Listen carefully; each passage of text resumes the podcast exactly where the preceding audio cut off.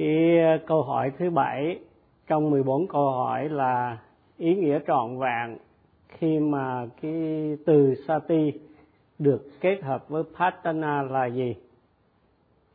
Thì hôm qua sư mới giảng, thì hôm nay sư sẽ tiếp tục.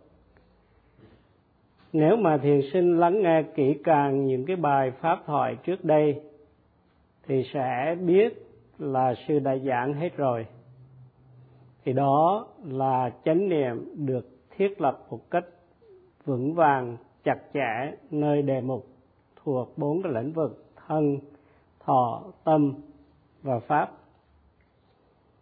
Khi mà nói chánh niệm được thiết lập chặt chẽ nơi cái đối tượng, thì có ba cái loại chặt chẽ.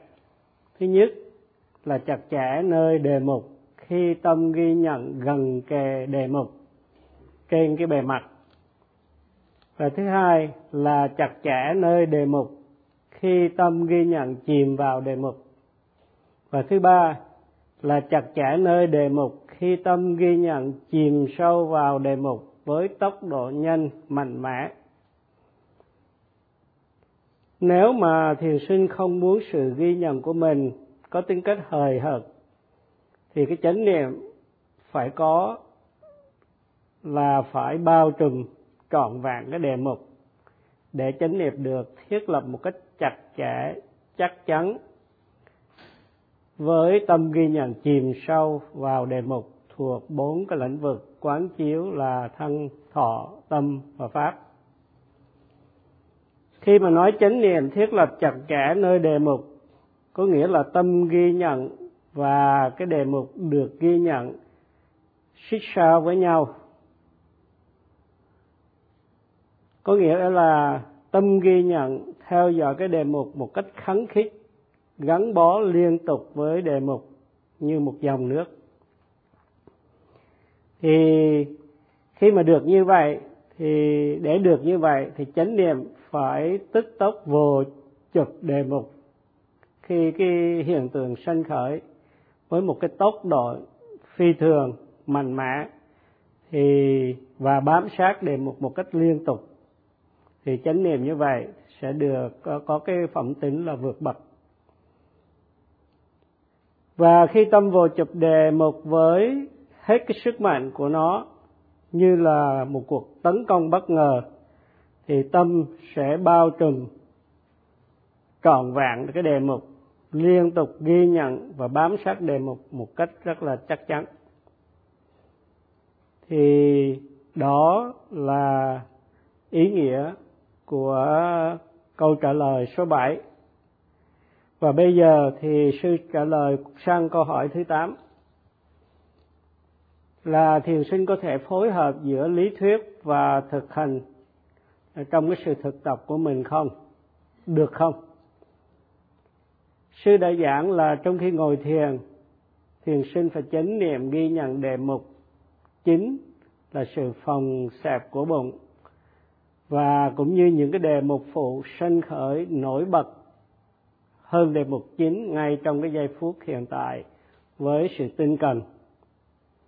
Và sư đã giảng tinh cần là cái nỗ lực làm cho tâm tỉnh thức, năng động trong cái sự hành thiền của mình. Và cái tiếng Bali là atapa, có nghĩa là sự tinh cần hay là nỗ lực phi thường đưa tâm ghi nhận đến đề mục để ghi nhận đề mục. Nếu mà tâm ghi nhận yếu thì nếu mà nỗ lực yếu thì tâm ghi nhận sẽ không tới được đề mục. Còn nếu mà quá mạnh thì tâm sẽ vượt quá đề mục. Do đó mà nỗ lực à, phi thường nó vừa đủ để tâm ở trên đề mục và khi thực tập thì trước hết thiền tâm, hướng tâm đến đề mục. Và hướng tâm thì tiếng Bali gọi là Vitaka.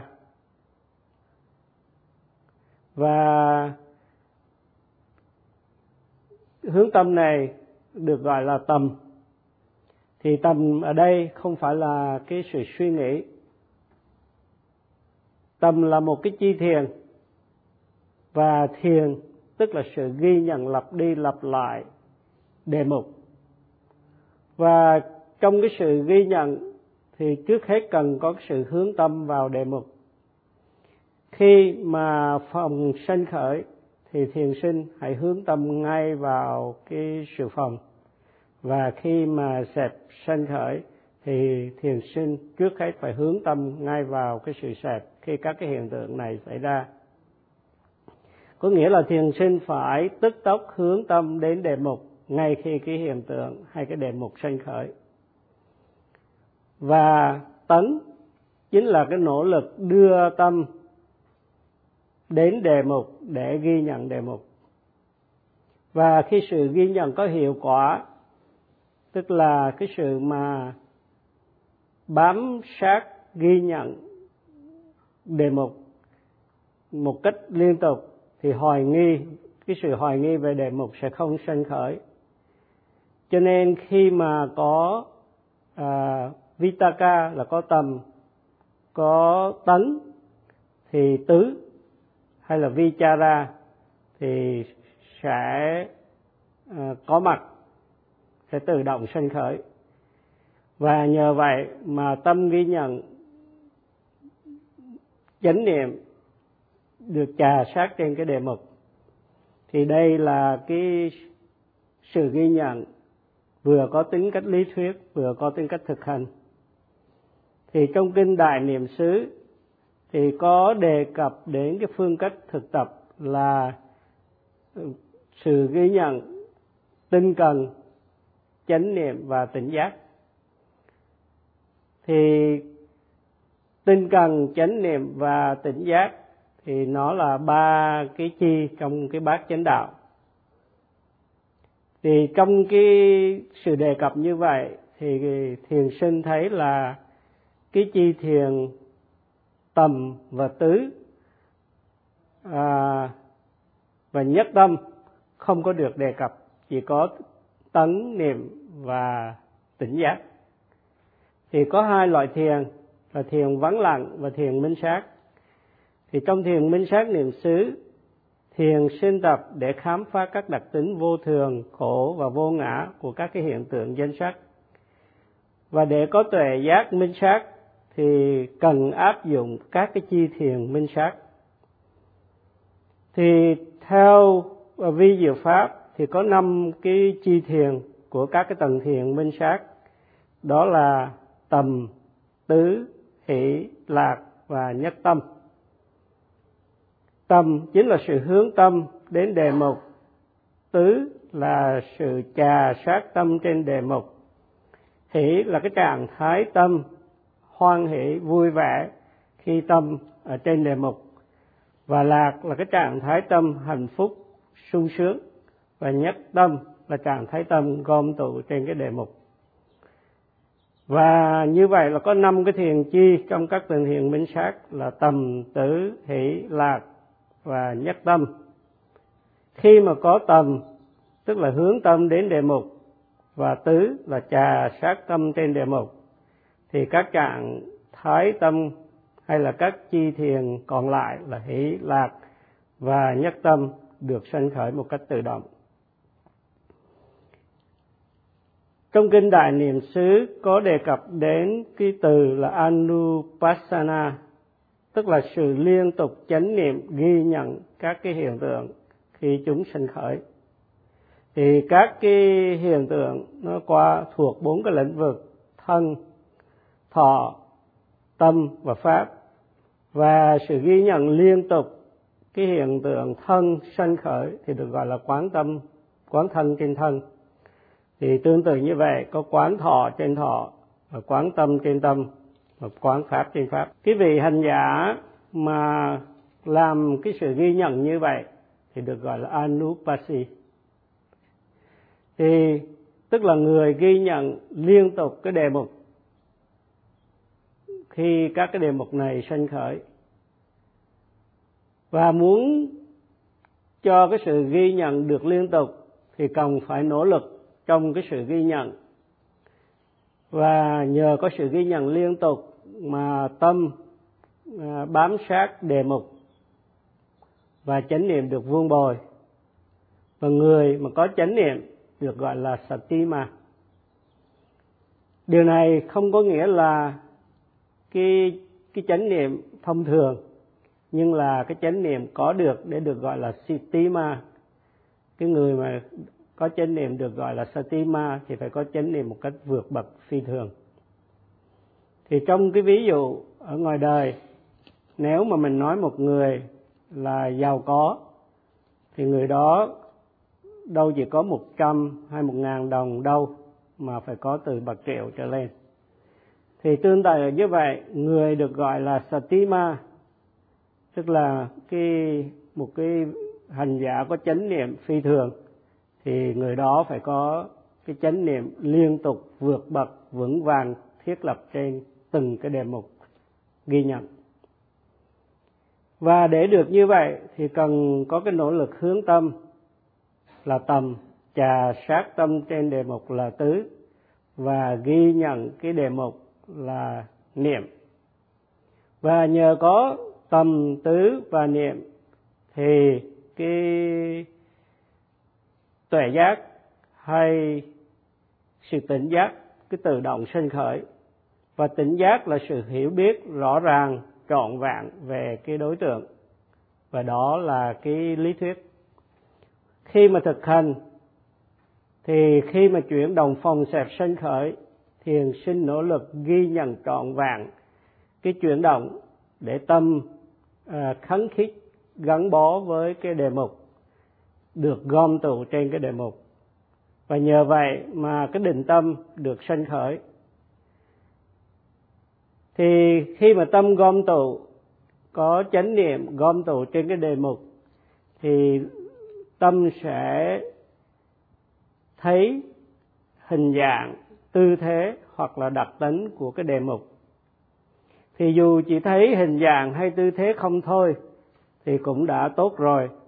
Vì như vậy là tâm có mặt trên đề mục, ở trên đề mục, chứ không có lang bạc đó đây và nếu mà tiếp tục ghi nhận, thì sẽ thiết lập được chánh niệm vững vàng, thì sẽ vượt qua được những cái hình dạng và tư thế là những cái ý niệm không có thật sự hiện hữu để khám phá ra những cái thực tại tối hậu, tức là những cái đặc tính của các cái hiện tượng.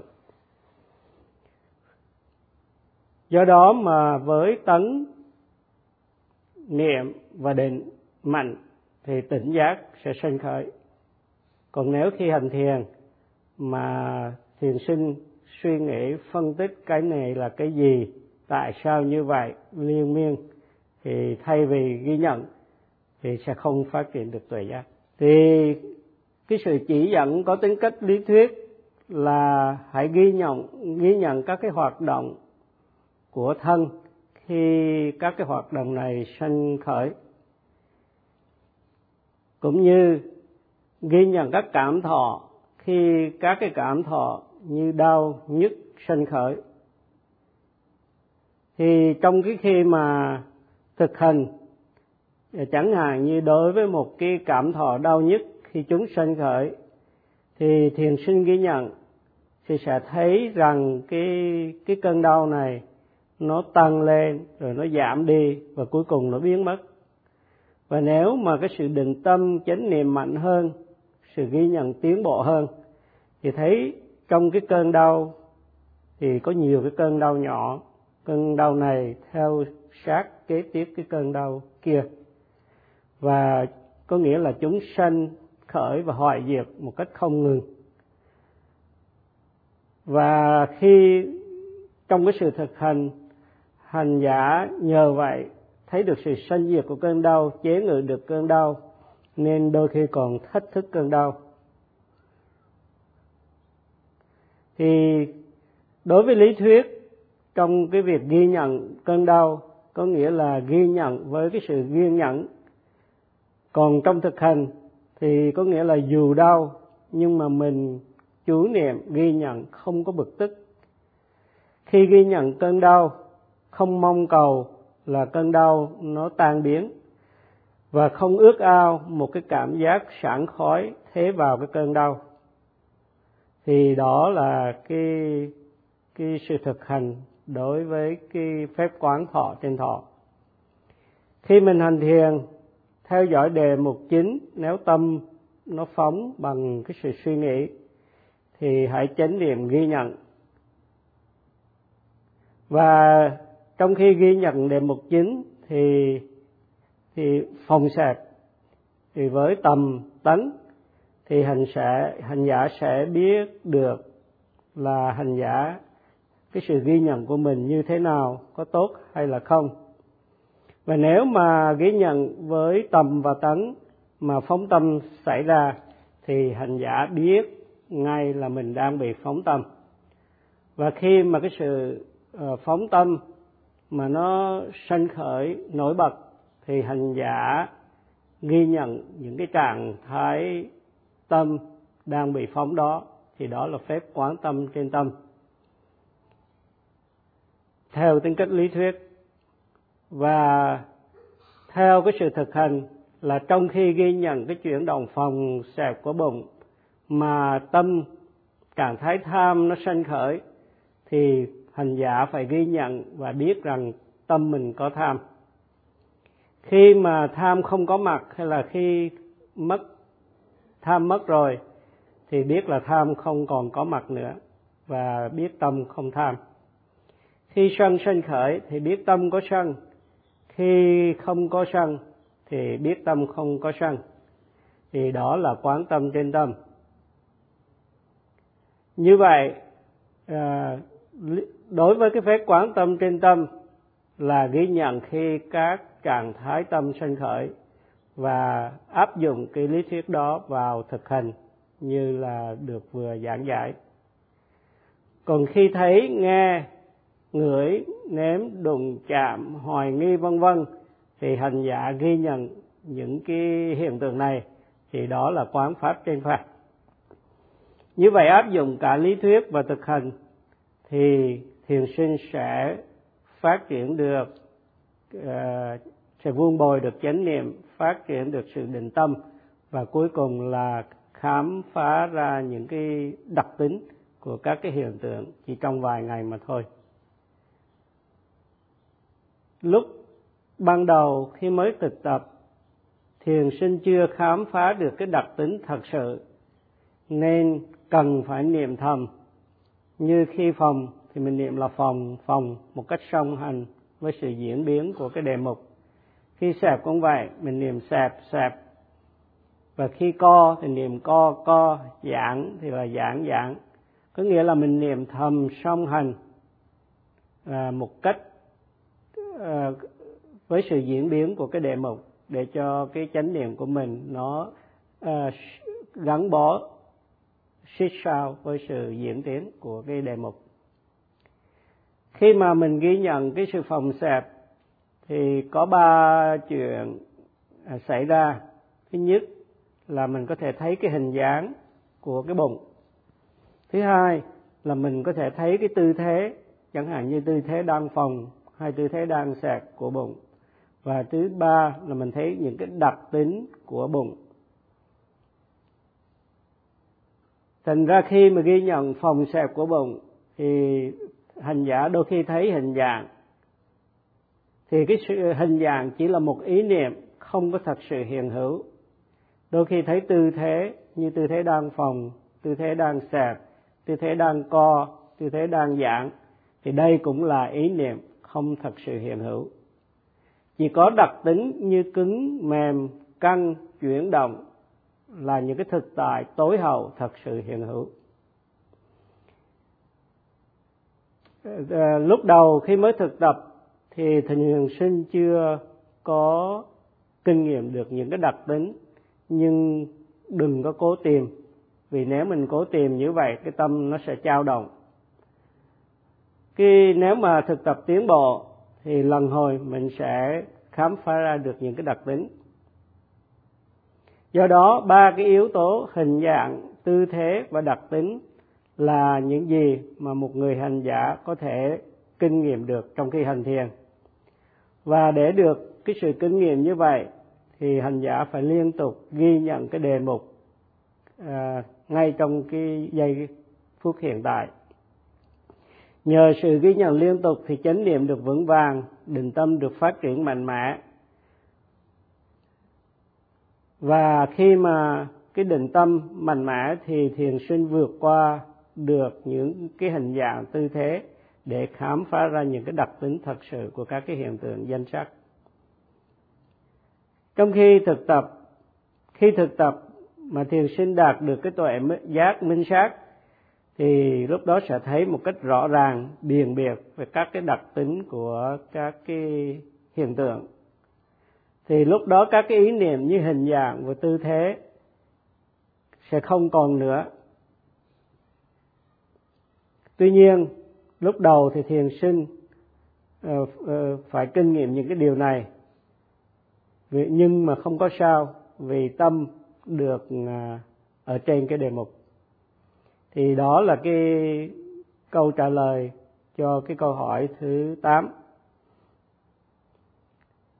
và bây giờ câu hỏi thứ 9 là khi áp dụng lý thuyết và thực hành vào sự thực tập thì được cái lợi ích gì? Khi mà tập, thì tâm không bị tham sân si và có thể khám phá đúng đắn, biện biệt các cái bản chất thực sự của các cái hiện tượng. Nên tâm không có cái hoài nghi.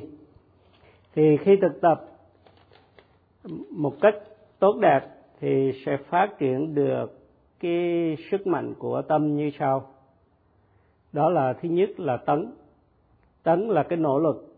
Và nhờ cái nỗ lực như vậy mà hành giả vượt được cái sự lười biếng và tâm trở nên năng động. Đó là ích lợi của cái sự thực tập nếu phát triển được cái tấn. Và tâm là khi mà tâm hướng đến đề mục, luôn luôn hướng đến đề mục thì tâm sẽ tươi mát và nở rộ ra, không cảm thấy mệt mỏi, kiệt sức hay là hôn trầm thì đó là lợi ích của sự hướng tâm hay là tâm tâm sẽ không co rút, không lười biếng khi thực tập. Có nghĩa là lười biếng sẽ không có cơ hội sinh khởi. Và thứ ba là tứ, tức là tâm trà sát trên cái đề mục nhờ có tấn và tầm. Và khi mà tâm trà sát như vậy thì hiểu rõ được cái đề mục nên không còn hoài nghi. Thì đó là lợi ích của tứ, là sự trà sát tâm trên đề mục. Niệm, tức là tâm. Khi mà tâm có chánh niệm, thì tâm được bảo vệ khỏi phiền não.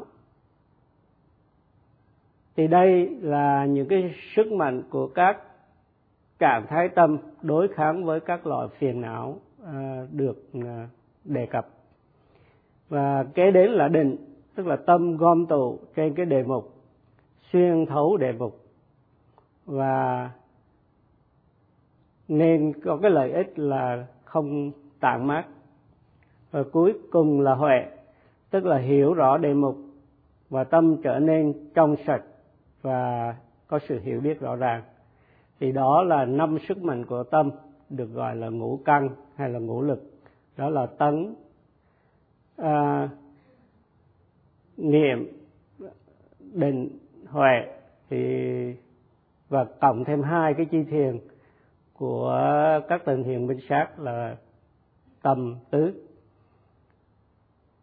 Thì bây giờ đã đến hết giờ ngày mai thì sự sẽ giảng tiếp cho quý vị.